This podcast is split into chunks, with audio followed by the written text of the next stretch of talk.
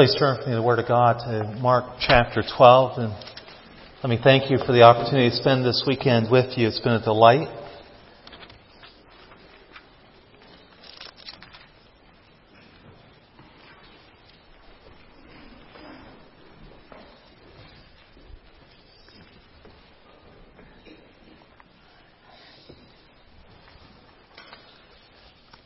We'll be reading the entire chapter. This is God's holy and inspired word. Please give it your full attention. And he began to speak to them in parables. A man planted a vineyard and put a wall around it and dug a vat under the winepress and built a tower and rented out to vine growers and went on a journey. At the harvest time, he sent a slave to the vine growers in order to receive some of the produce of the vineyard from the vine growers. They took him and beat him and sent him away empty handed. Again, he sent them another slave, and they wounded him in the head and treated him shamefully. He sent another, and that one they killed, and so with many others, beating some and killing others. He had one more to send, a beloved son. He sent him last of all to them, saying, They will respect my son. But those vine growers said to one another, This is the heir. Come, let us kill him, and the inheritance will be ours. They took him and killed him and threw him out of the vineyard. What will the owner of the vineyard do?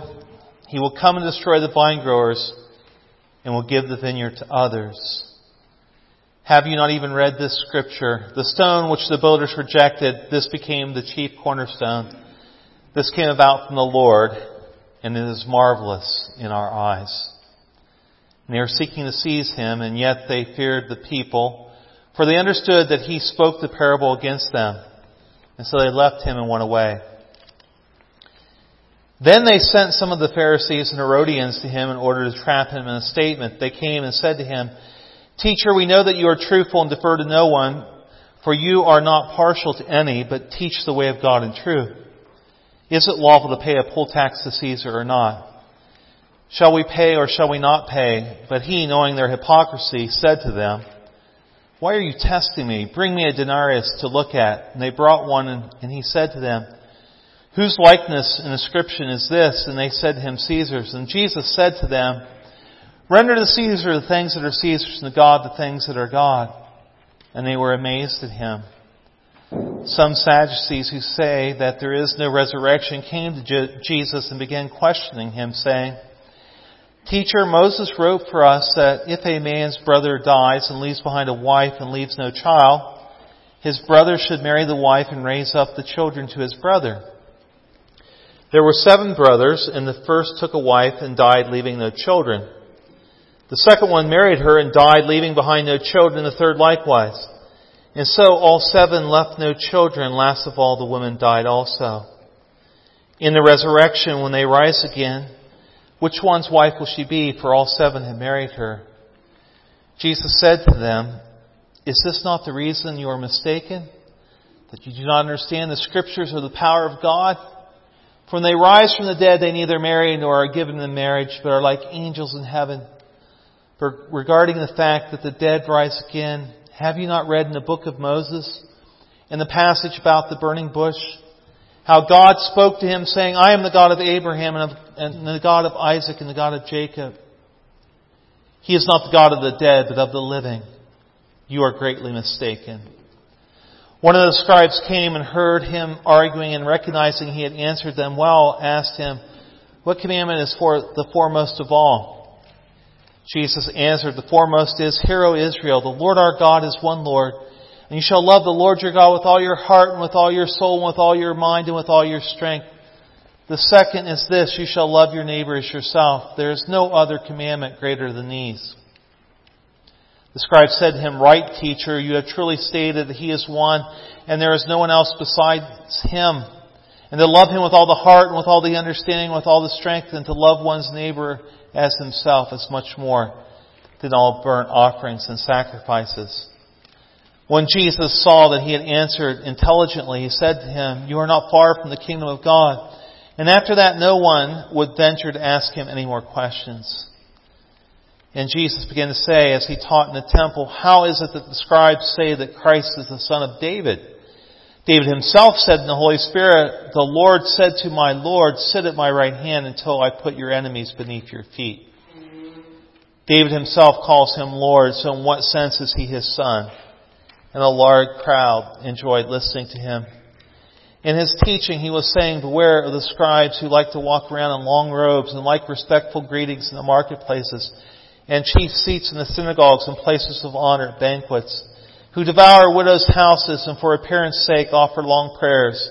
These will receive greater condemnation. And he sat down opposite the treasury and began observing how the people were putting money into the treasury, and many rich people were putting in large sums.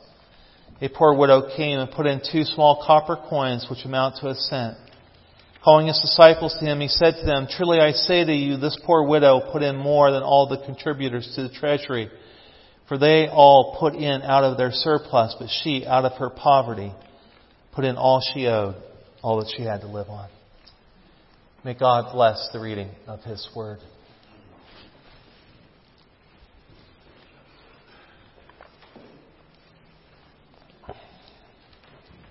Let us pray. Our Lord and our God, may the words of my mouth and the meditations of our hearts be acceptable in your sight. O Lord, you who are our rock and redeemer. And this we do pray in Jesus' name. Amen.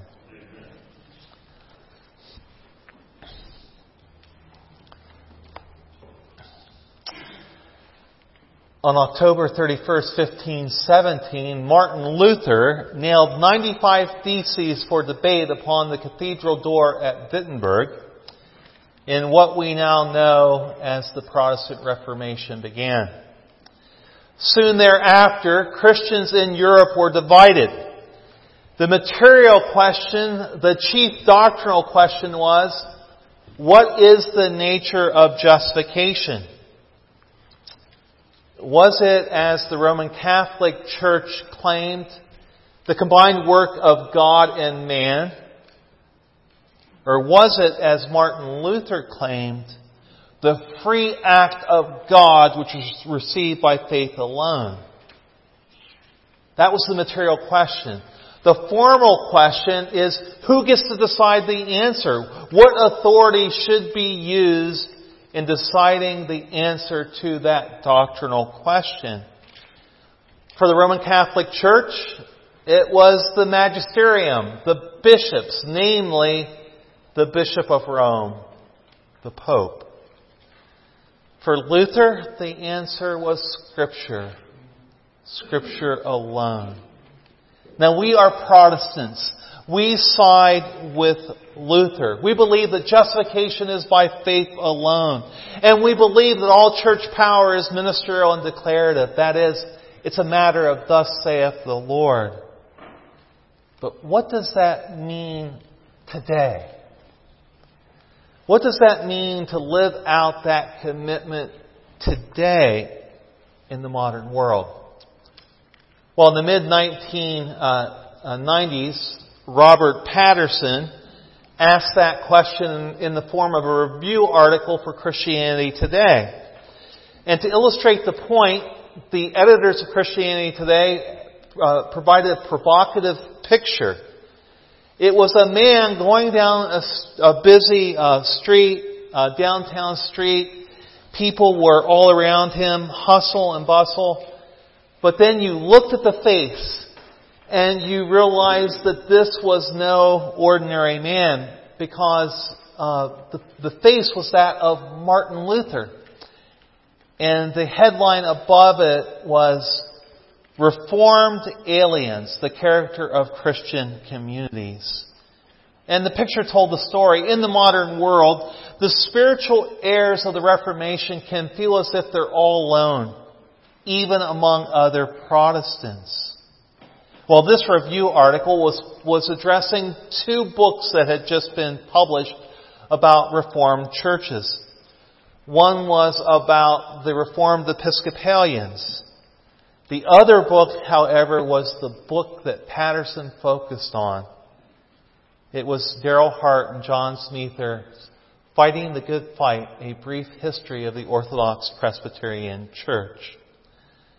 Patterson noted in the review article that by modern standards, the OPC is everything that sophisticated evangelicals would consider tacky.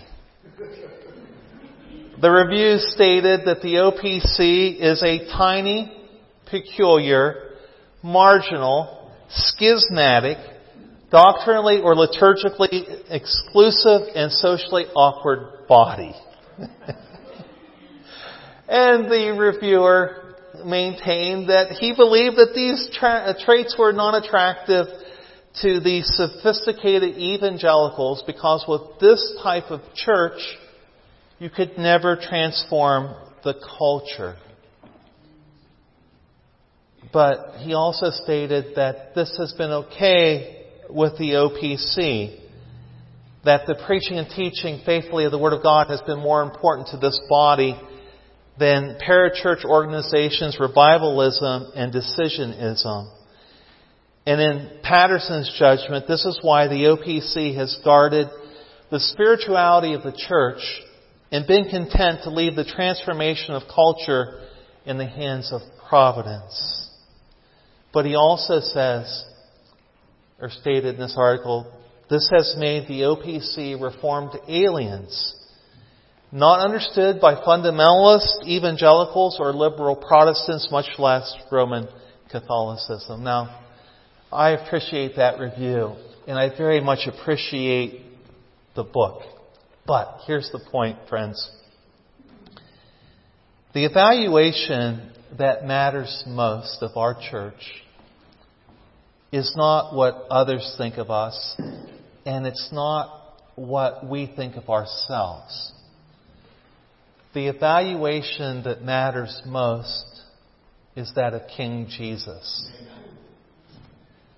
His judgment is that which should concern us.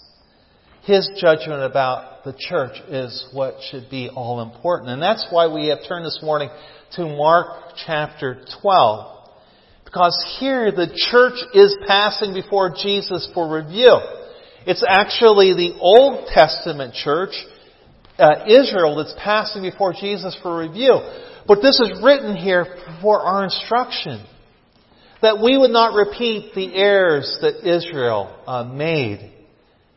Uh, for if we are, as Reformed, a people of the Word, and as Orthodox Presbyterians, if we believe in the straight teaching of the Word of God, we must take these admonitions uh, to heart that we find here, lest we repeat the same errors. Now, in coming to Mark chapter 12, I am reminded of the first chapter of the Confession of Faith. Uh, that first chapter talks about the uh, Holy Scriptures, and it talks about uh, in the Holy Scriptures there's a majesty of style, a consent of all the parts, and the scope of the whole, which is to give glory to God. And that's because the Scriptures all point to our Lord and Savior, Jesus Christ. But it's so wonderfully done. It's so amazing. The Spirit leading these authors to write in the way that they did. And in, in Mark chapter 12, it's just stunning when you look at it literally. There are so many things going on here. For instance, uh, there is this contrast going on in this text between the old and new orders. And that's one of the themes of Mark's gospel, that the king has arrived and he has brought with him his kingdom. And this new order is changing everything. The old order is being terminated. And here in Mark 12, the failure of that old order is brought to the fore. Israel, their leaders, what is their great error? They don't love God and they don't love their neighbor. And that's seen here. They are blind and deaf to the things of God. They delight only in show and outward appearance. They don't give their hearts to God. And so Jesus starts this chapter then by telling a parable of just how bad things are in Israel. A man planted a vineyard and nurtured it and then left it to his servants to cultivate. And then when the time comes, uh, he sends a servant to collect fruit from that vineyard. But that servant is beaten and he's sent away empty handed. And the next servant is treated even worse. And then um, a pattern develops. Some are beaten, some are killed. And finally, the owner of that vineyard says, I'll send my son. They'll respect my son. What do the, the, the, those wicked servants do? They plot to kill the heir and to steal the inheritance. And so what will the owner of that vineyard do? We're told he will come and destroy the, the, that, those vine dressers and give that vineyard to others. That's the penalty for Israel rejecting the Son, Jesus Christ. No sooner has, has God the Father sent the Son, and the Son is introduced, that He is cast out. And what you have there, here then, is the end of the theocracy in Israel. And what follows in the rest of this chapter then is the sign of the judgment coming upon Israel in that old order and the promise of the new order marked by devotion to the Lord. And that's seen at the end of this chapter with the widow. She gives all. She is the exact opposite of these leaders. She gives all that she has because she loves the Lord God alone. He is her treasure and she believes that He will provide for her. We will come back to the widow. But for our purposes, again, the majesty and the beauty of this chapter, uh, I would like to, to, for us to look at just again what is going on here uh, structurally. So there's not only this movement from the old to the new, but there's also that in which the whole chapter is pointing our eye to a central event. Now, what you have in this chapter literally uh, is an inclusio. That means you have markers. You have a marker at the beginning and you have a marker at the end. There's brackets. There's brackets here that help us identify what is going on. And so whenever you see brackets in a text and you can match them up, then it starts to point you to the middle of the text so that you might understand the meaning. And in this case, in this case, these brackets are pointing us to verses 18 through 27. That is the central episode here in this passage. It's where Jesus encounters the Sadducees. Now let me, let me lay this out for you, and we'll, we'll, again, we'll, we'll come back to, to that. But look at the beginning of this chapter, and you can see these brackets. Look at verse 9. You have in verse 9 the declaration at the end of this parable that the owner will come back and destroy the tenants. Now go to the end of the chapter, verse 41. Jesus says in verse 41 that the scribes will receive the greater condemnation. So, verses 1 through 9 and verses 38 through 41 there's these parallel warnings about the impending judgment upon Israel. And so that forms your outer bracket. That forms your outer ring. Now look at what happens inside of those. Verse 10. Jesus says, Have you heard scriptures? And then he quotes Psalm 118 that the stone the builders rejected has become the chief cornerstone. And this was the Lord's doing and it was marvelous in his eyes. And after he quotes this psalm, there's a rejection. I mean, there's a reaction to this psalm. The leaders want to arrest him. Go to verse 35 now. How, Jesus says, how can the scribes say that the Christ is the Son of God? And then he quotes Psalm 110. The Lord said to my Lord, sit at my right hand until I put all your enemies under your feet. And so, there's a reading of the psalm, and then there's a reaction that all the great throng heard him gladly. So you see it? There's another, there's this inner ring. So now you go uh, to verse to verse 13 through 17. There's a question from the Pharisees about whether it is uh, proper, lawful to pay taxes to Caesar. Go to verse 28. There is a question about the scribes, what, about which commandment is most important of all. What these are, friends, these are matching legal discussions. Do you see it? So there's these warnings, then you quote these Psalms and the reactions, then you have the matching legal discussions. Your eye is being pointed inward to the central event of the whole chapter, and that central event is Jesus' encounter with the Sadducees. They asked a question about the day of resurrection, but they ask it in a way that's it's mocking. It's mocking the re- resurrection.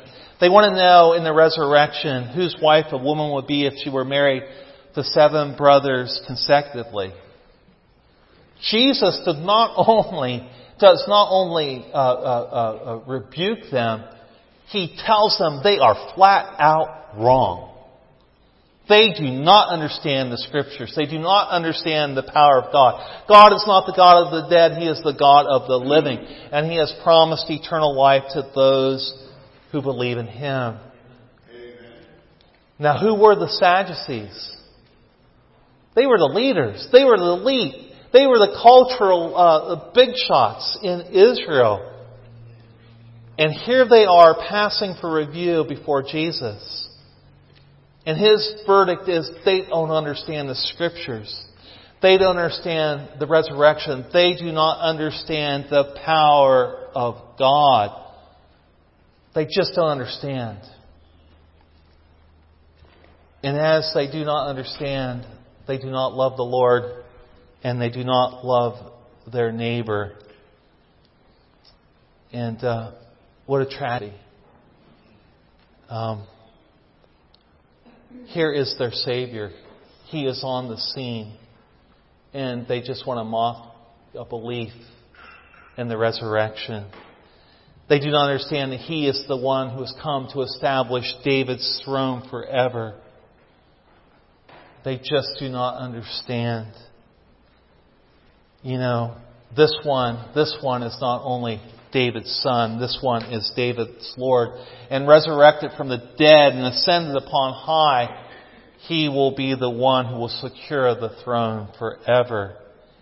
He's the promised one, and yet they're blind to it. The old order is blind to it. And that's why the old order is being terminated. But the Lord always preserves for himself a, a remnant. And that's what we see with the widow. We can tell from the context that the Passover is at hand. She's in the court of the women. Now, when you would enter the court of the women in the temple, there would be 13 bronze receptacles on the walls. They were in the form of trumpets.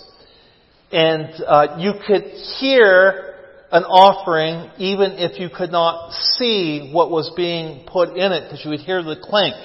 You would hear those, uh, the coins uh, being put in those bronze receptacles.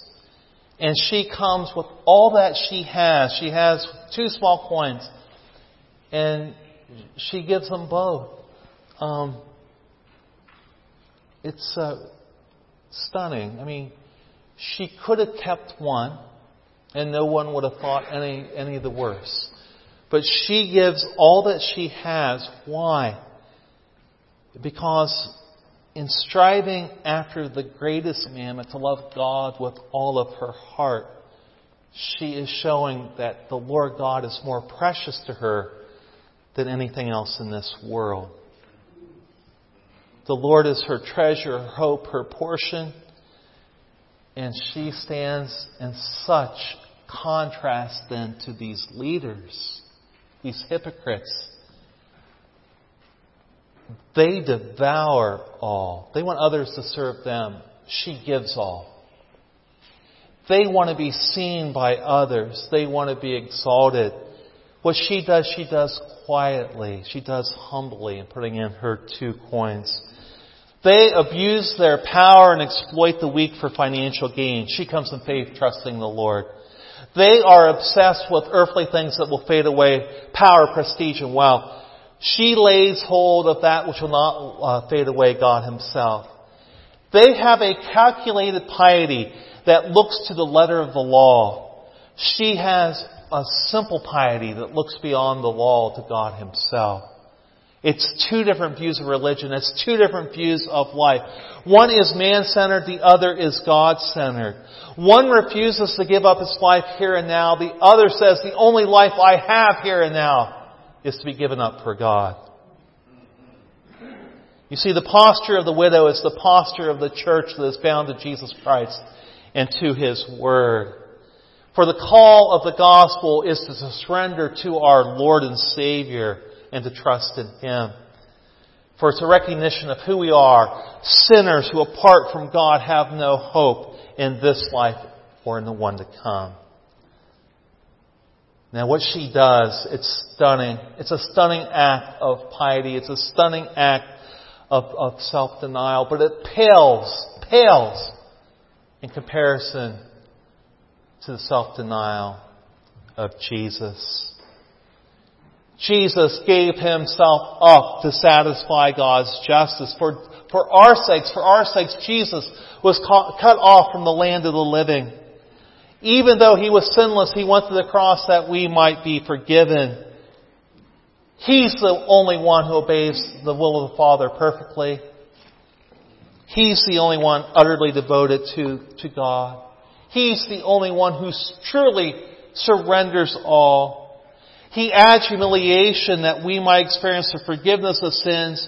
And because he has obeyed even to the point of death, God has exalted him above all others. That's our King. That's our Lord. That's our Savior. So the question is, the question is, friends, how are we, how are we to worship and serve this one that we, whose name we claim? Do we act like that old order that it's all about ourselves?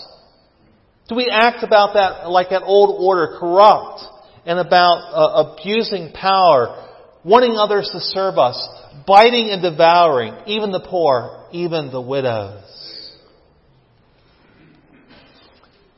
Friends, this is what was happening in Europe when Martin Luther nailed these theses. The reason why Johann Tetzel was selling indulgences, uh, those papal writs that promised uh, loved ones uh, would be released from purgatory and sins would be forgiven. Do you know why he was selling them? It was to raise money. It was to raise money so that they could pay for the work upon St. Peter's Cathedral. So the Roman Catholic Church at that time was not only promising a false salvation, it was taking money from the poor to pay for the extravagance. And that's why Luther was so upset. It was like seeing a living out of this chapter. Friends, do you know what Johann Tetzel was singing? as he went about the streets in Wittenberg, as soon as the coin in the coffer clinks, the soul from purgatory springs. Those coins in the temple of the women, where you could hear it. That widow, knowing their only hope was in God and God alone and giving all versus the Roman Catholic Church at that time preying upon the widows. That's the corruption that was taking place. And that's why Martin Luther nailed those theses. Our justification is by faith alone. It's solely by the work of God alone. It's by grace alone. And that's why we give all to our God. Well, 400 years after that episode that started the Reformation, the Presbyterian Church USA was experiencing its own decay. In order to maintain its own cultural influence, it didn't want to remove or discipline pastors in its midst who had departed from the faith. It was okay in the Presbyterian Church to declare that the resurrection of Jesus Christ was a mere theory that wasn't essential to the faith. Friends, on the basis of the Word of God, here in Mark chapter 12, Those who declare such things do not understand the scriptures or the power of God. They are solely mistaken. You do not understand what Jesus Christ has come to do. To save poor sinners like you and me. You see, that's why Machen and others, uh, even those who started Faith Church here in Pole Tavern, that's why they took the stand that they did. You see, in 1936, taking that stand meant losing any culture or prestige or, or influence that you might have associated with the mainline church. It meant giving up a building that your parents and probably your grandparents had uh, often before that even uh, paid for and sacrificially gave to. Why would anyone do that? Only those who know that their true treasure is in God and God alone. Only those who know that they owe everything to the Lord God, Father, Son, and Holy Spirit. That's why you give up these things. And that's why in our best moments as a church, our chief end is to glorify our God and to enjoy Him forever. But friends, here's the truth, and we all know this. We all know this. We fail. We fail in this endeavor daily. The truth is we don't always find our life hidden in Christ. The truth is that so often we aspire after the things of this world, that we have not kept the commandment to love the Lord our God with all of our heart, soul, strength, and mind, and we have not loved our neighbor as ourselves.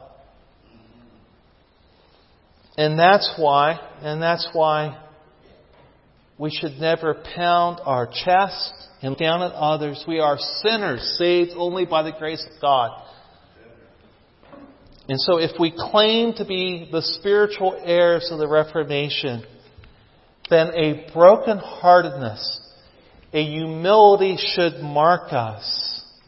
And that's actually what Machen wanted us to be known as. He wanted our, our body to be known as the church of the broken heart. That we would never look to ourselves for our own strength. We'd never look to ourselves for our salvation, but we'd always turn away from ourselves to Jesus Christ and know that our righteousness is found in Him and in Him alone. Now, it's not always easy to be OP, but it's blessed. It's blessed to be in a church that loves the Lord and the straight teaching of the Word. And so what should mark us is a thankfulness. What should mark us is a thankfulness and we also, what should mark us, is a service in which we give ourselves humbly to our God and to stand for Him. Luther and Calvin did not rejoice in having to point out the false teaching of the Roman Catholic Church, but they were duty bound to stand by the Word of God, even if that meant their loss. Machen and others, and now we ourselves, we take no comfort in pointing out the errors of the mainline church. But we have no choice. We're bound to our God. We're bound to His Word. And it's coming upon us to humble ourselves before it. That the judgment that comes upon us, the judgment from King Jesus, would not be that we do not understand the Scriptures or the power of God, which is seen in the resurrection. So as we come to the table this morning, let us rejoice that Jesus Christ has done it all for us. He has taken our place upon the cross. We deserve the wrath and curse of God for our sins, but He has taken our place that we might be cleansed. But He has rose again from the dead and we are those who are joined to Him in resurrection power.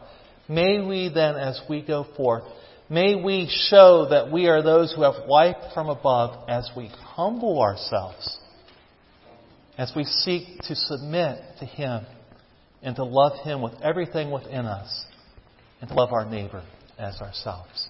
Amen. Amen.